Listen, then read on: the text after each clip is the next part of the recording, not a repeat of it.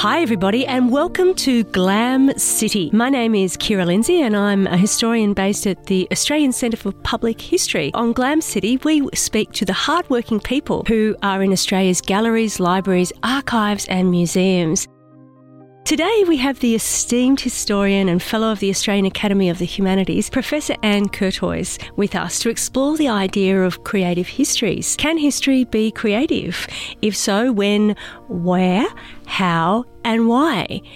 If all history is creative, at all stages of the process, why would we need this term creative? Well, this is the question that myself and Anna Clark from the ACPH have been asking, along with a couple of colleagues from creative writing. And uh, we're interested in this project because we think that there is a particularly creative impulse that often expresses itself in the work of Australian historians that has some distinctive and important features that, if we spend more time giving attention to, might celebrate the work that we do and also encourage and empower even more creativity. One of those people who has been encouraging great creativity in the work of Australian history for a long time is Ann. Um, she has done this not only with the topics that she's engaged with and the methods that she's used and how she's communicated this in her work, but also her commitment to reflecting upon writerly histories and that vexed question that comes up of the relationship between history and fiction. So, Ann's going to um, be a wonderful person for us to explore these ideas with,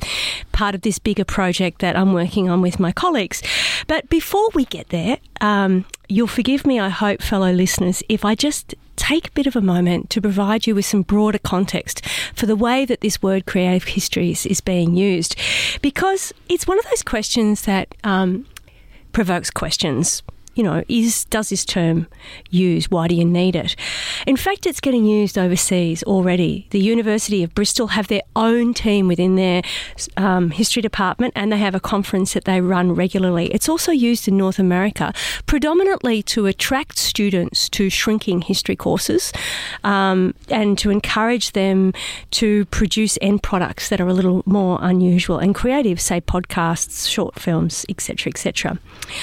But in the Bristol context, um, and I'm collaborating with um, the Bristol team on this project, they recognise that creative histories has become an important way of thinking or describing work that is being produced in response to these kind of ideas. The stuttering of the linguistic turn.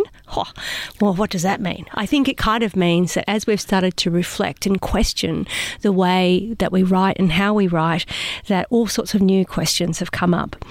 Um, that creative history history may also be seen as a kind of new way of solving the problems associated with archival silences.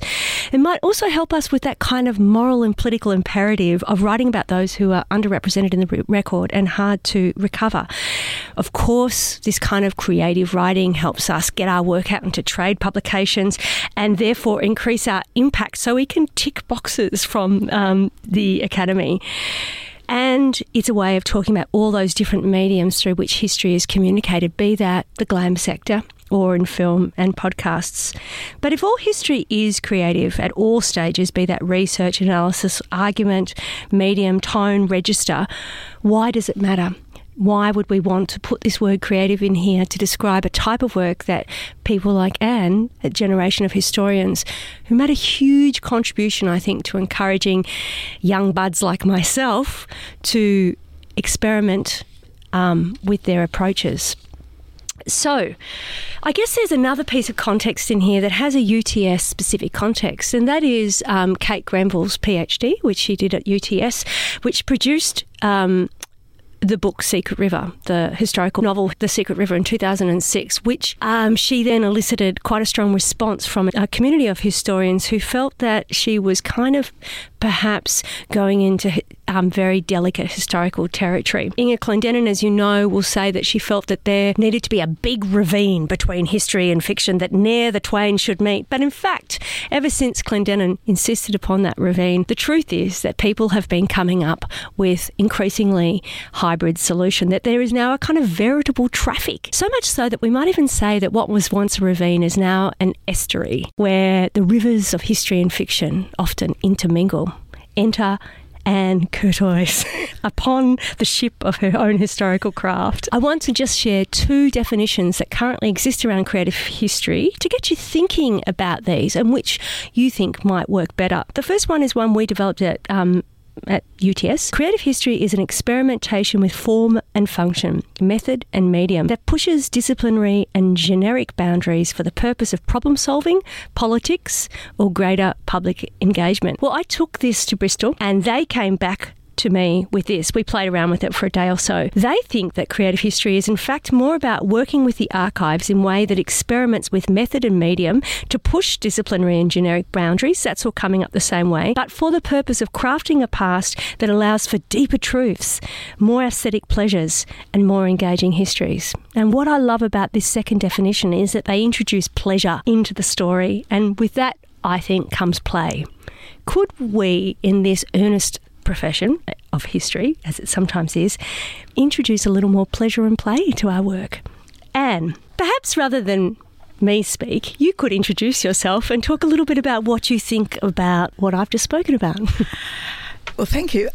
I'm Ann Curthoys, and um, this is a really interesting conversation for me because partly because we're here at UTS talking about these issues, which is really where I first got engaged in them myself. And for me, really, these issues arose from the question of history, public history, history for the community. Um, conversations between academic historians and readers anywhere, and also between academic historians and film producers, radio producers, um, creative fiction, um, all sorts of other um, contexts for doing history.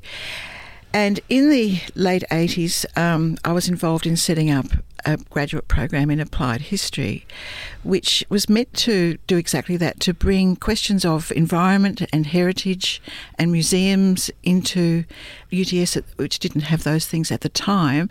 And what we did have was communication, so we had a lot of film and radio and writing, creative writing classes. So bringing those concerns together um, in the late 80s, and part of doing that was to teach a course called Writing History, which is what I did in the late 80s and early 90s. And that's when a lot of the issues that you've just outlined had I had to think about for the first time and there wasn't a lot to help because I was trying to teach a course about how do you write history which historians don't or didn't then normally teach. They teach content, they teach about history, historical questions and analytical problems and so on. And and writing, people teaching writing were very often are teaching fictional writing, or they're teaching business writing, or they weren't teaching historical writing as such. So trying to kind of um, figure out, well, what is historical writing and how, what are its limits and what are its kind of possibilities. So that's where I started from teaching about writing for um, various publics. And I suppose one of my big um, concerns all along has been that you write differently for different purposes and different people. And in my own work, I would say some of it's very academic and for a fairly specialised audience, and some of it's much more general and for a much um, wider audience, such as the book on the Freedom Ride. So, so thinking a lot about um, questions of audience and that raises questions of narration and analysis and language and forms of address and all those kinds of writing questions. So that's where I've come from. Mm.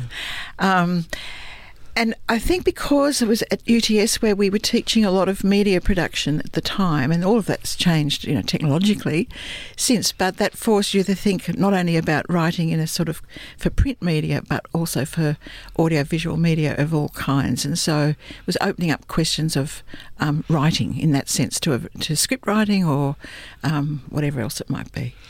And placed you in a position where you were using the past to collaborate in storytelling with people from different disciplines or and with different interests in communicating and different audiences. Absolutely, um, and many of the students were people who came from from museums or from filmmaking, like documentary filmmakers, or um, some of them were um, independent writers. So those those students were bringing their concerns. How could they tell history to non history audiences. That's really what they were interested in.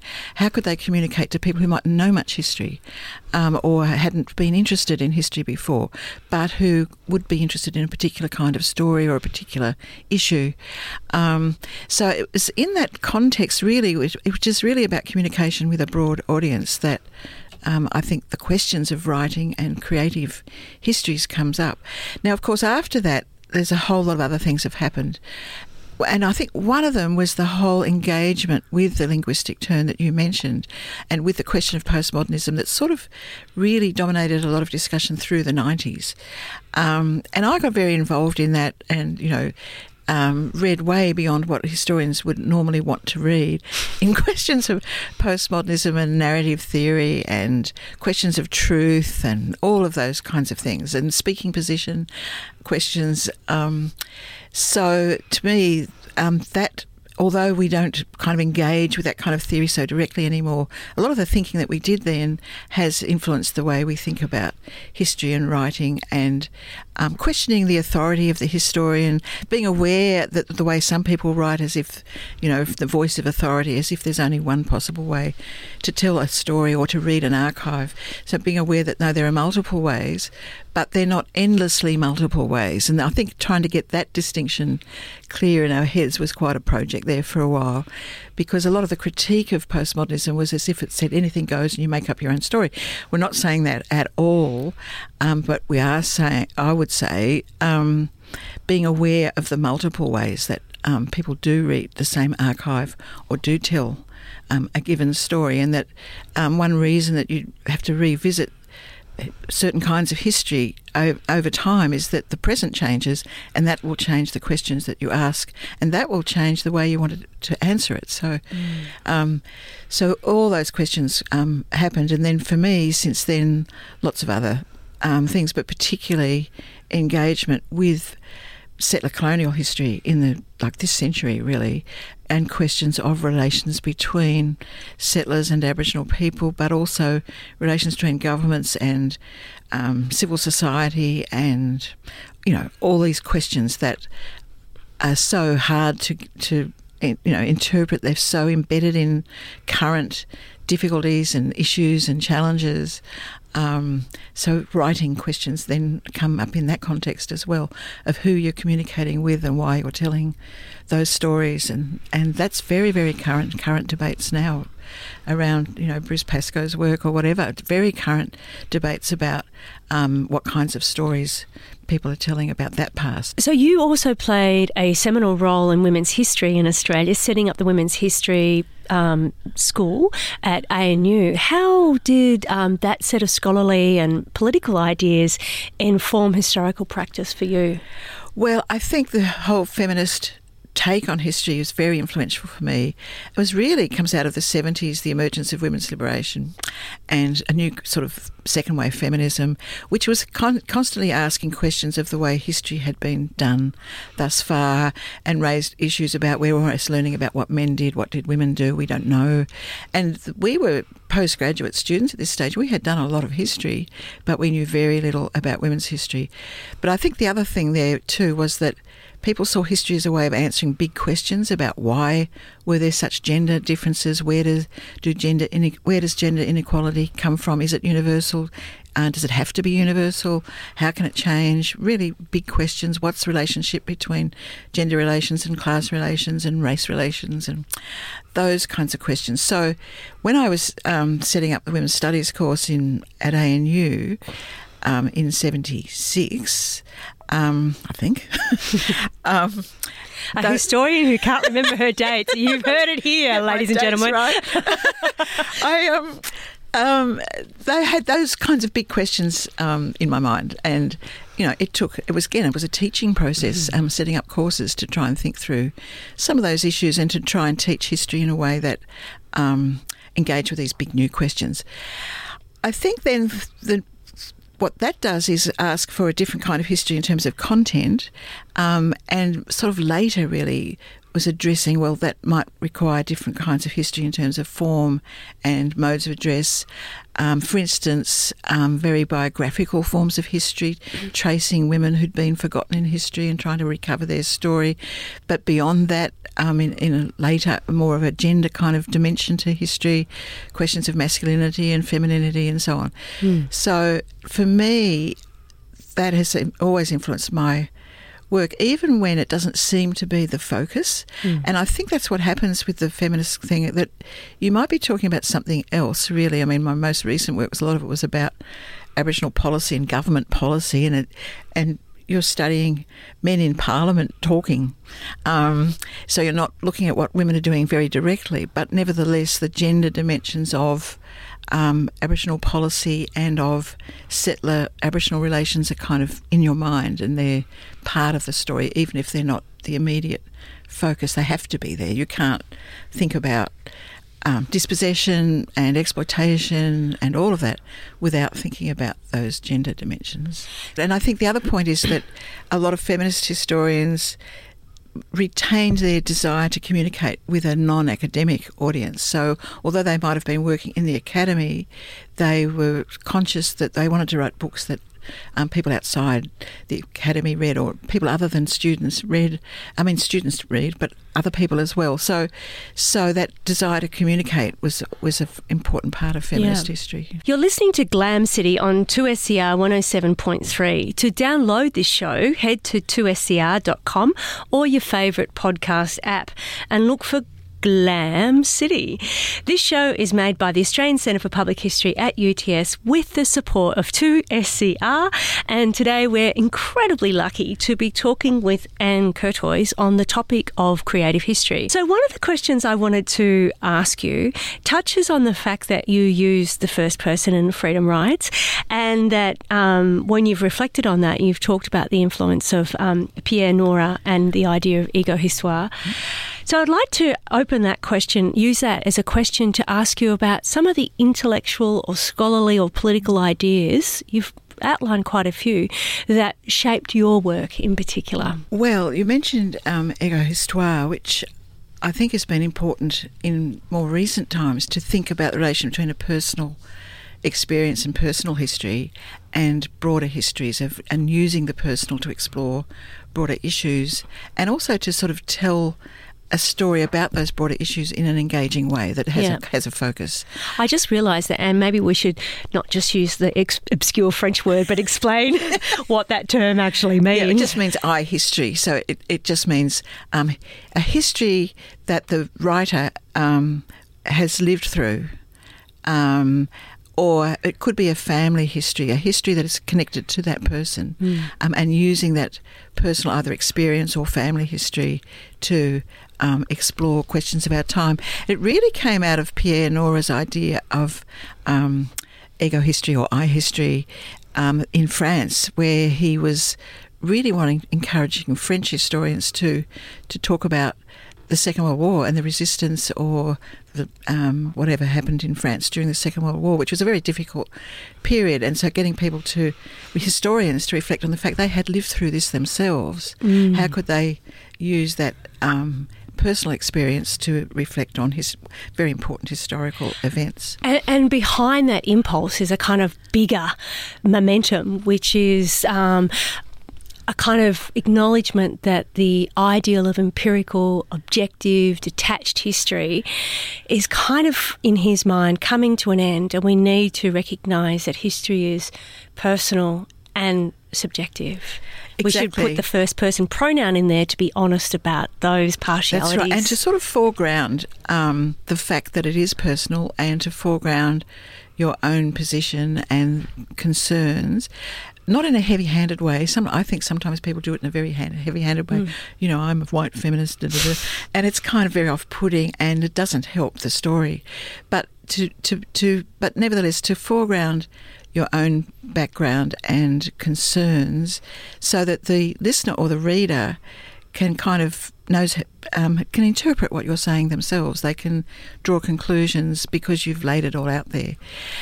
I don't do everything I do that way. Like mm. it's hmm. not the only way to do history, and some things I do are much more conventional um, kinds of history. But for the Freedom Ride project, which was writing a history of an event I had been involved in, it, it raised those questions very directly, and I struggled a lot with what was the historian and, and, what was the participant or the you know the memoirist if you like and how did I get those things together and it wasn't until after I'd finished that book that I encountered the idea of ego histoire or I history which would have helped mm. because it kind of articulated that question and made it okay mm. whereas when I was doing it I was thinking you know um, am I undermining my um, credibility as a historian by talking about these personal things? Mm. Um, or alternatively, am I sort of weighing down my personal story by all this extra research? So that was a moment of creative license for you. Yeah. And, um, you know, we use that a lot now. And I was reading something in preparation for today that was saying that, in fact, um, there are more Australian mem- historians who are um, who write memoirs and more biographies written by Australian historians than any other type of academic, which means that there's a high level of reflexivity that mm. mm. has become innate to historical practice in Australia. It's true. I think it was a guy called Jeremy Popkin mm. who um, first pointed that out. I remember going to a seminar that he gave in at ANU quite a long time ago now, and he was giving a, a draft of one of his chapters, I think, which was on his Australian chapter maybe, hmm. um, and pointing out that this was unusually high. And I don't think the historians there realised that till he pointed it out comparatively.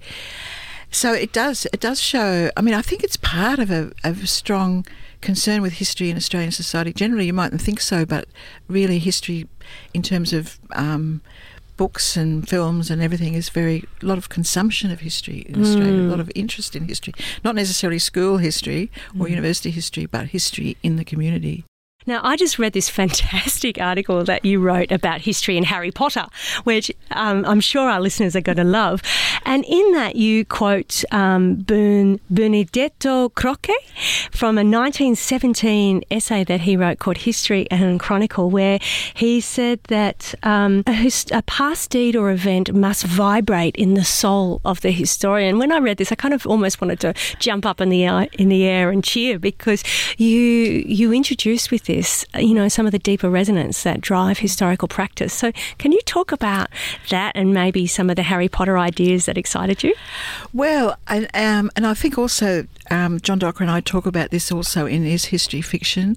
So, the idea that the distinction between chronicle and history, and what he's talking about at that point is if you have questions from the present that are animating the historian or animating the reader, um, it's alive. And if they're not there, if those questions aren't there or the interest isn't there, the documents just sink into sort of they become dead documents. They become mere, what he would say, mere chronicle.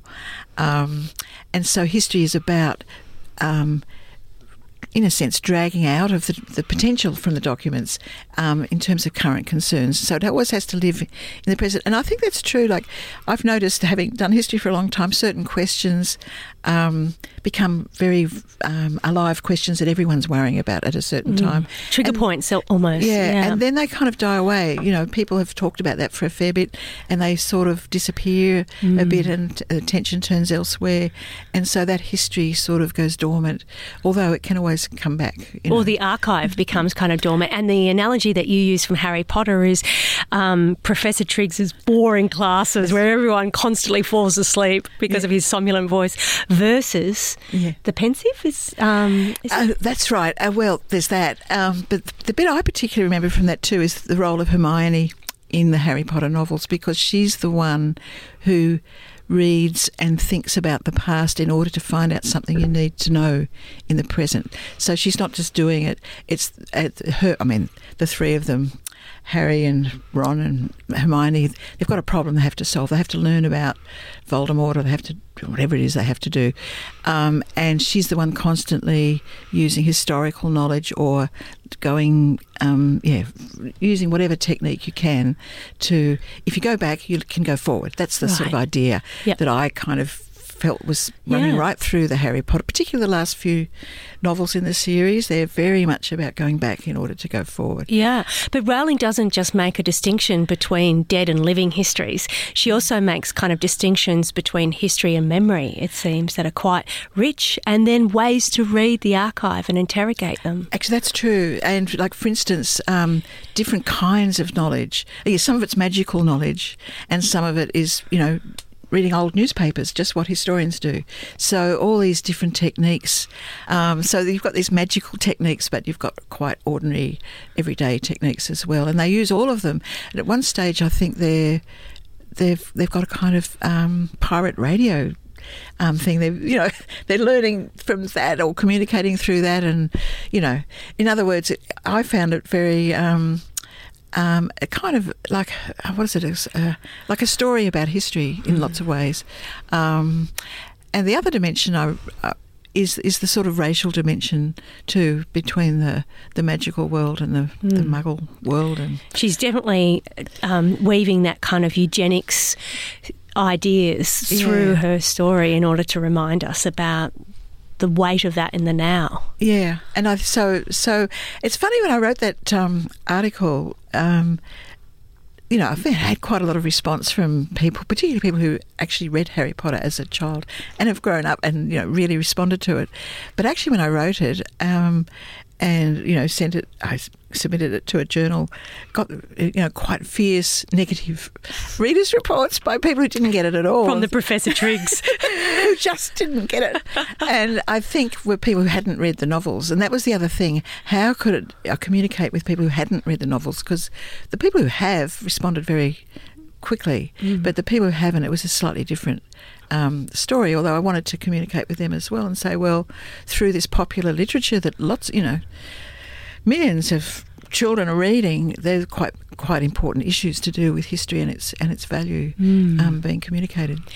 And in your book, Is History Fiction with John Docker, you um, coined the phrase history's doubleness to describe the kind of dance, the negotiated relationship, the cosmic dance, shall we say, between history and fiction.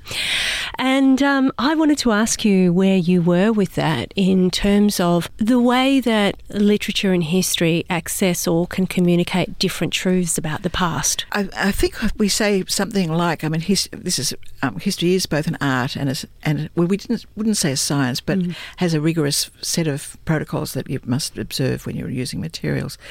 Um, I think the the art part of it is what we've been talking about a lot, the question of narration, but also the creation of a sense of character, of plot, of drama, of um, questions about necessity or openness, you know, versus openness and possibility, all that kind of art, you know, um, the art that a, a novelist would um, want to use to drag, you know, draw people into the story.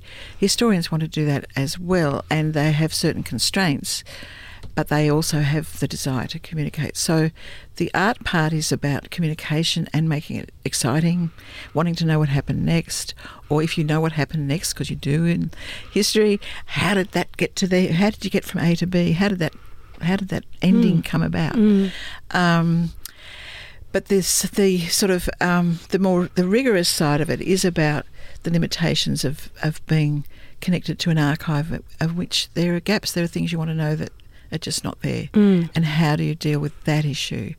And I think that one, I mean, one way is the way um, that you know you've worked in yourself about um, working in a period, you know, a period and um, working with characters and creating that. Um, there are other ways of doing it. Some of it's just being very reflective about the gaps in the record um, and being open about the gaps, not trying to sort of gloss them over and just saying, we, you know, we don't know this or we do know that and perhaps this and perhaps that and perhaps, you know, being open about the fact that we don't know everything we want to know when we, Right. we're trying to do a history. I wonder if those of you who are listening today are getting a sense, as I am, of how innately creative you must be as a historian when, by listening to Ann talk. Because I think Ann, for me, is saying that it's being creative as a historian is not just something that is expressed in what comes out, the final product, but actually how alert you are, how responsive and alive you are to. Um, the materials, the propositions, the challenges of the moment, and the world that you live in right now. There's a kind of hyper awareness that is necessary. I think that's true, and, and just to give an example, one one project I've been writing, but it's not finished, um, is part of a, a book on Rottnest Island in Western Australia, which is this got this very complex history, but part of its history is as an Aboriginal prison, and part of that story is about the superintendent of the prison. Now, I've written a chapter on the superintendent, so a very uh, negative character who has a reputation of being very harsh, and so to me, writing about um, a negative character, um, a prison governor.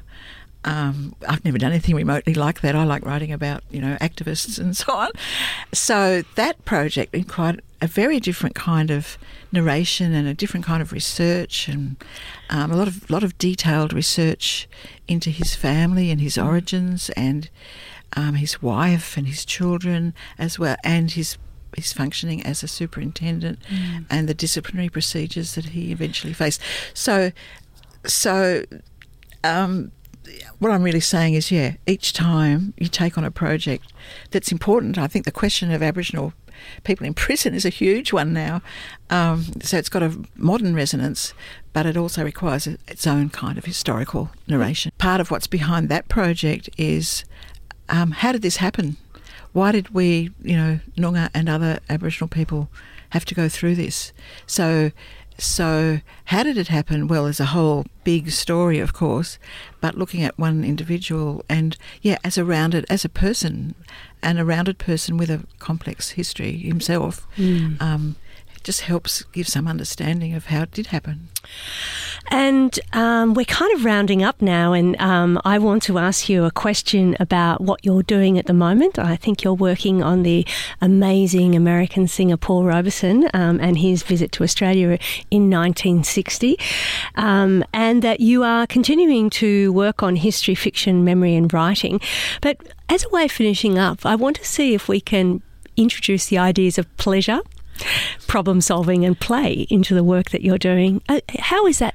How is problem solving, pleasure, and play coming up in your history work in those projects?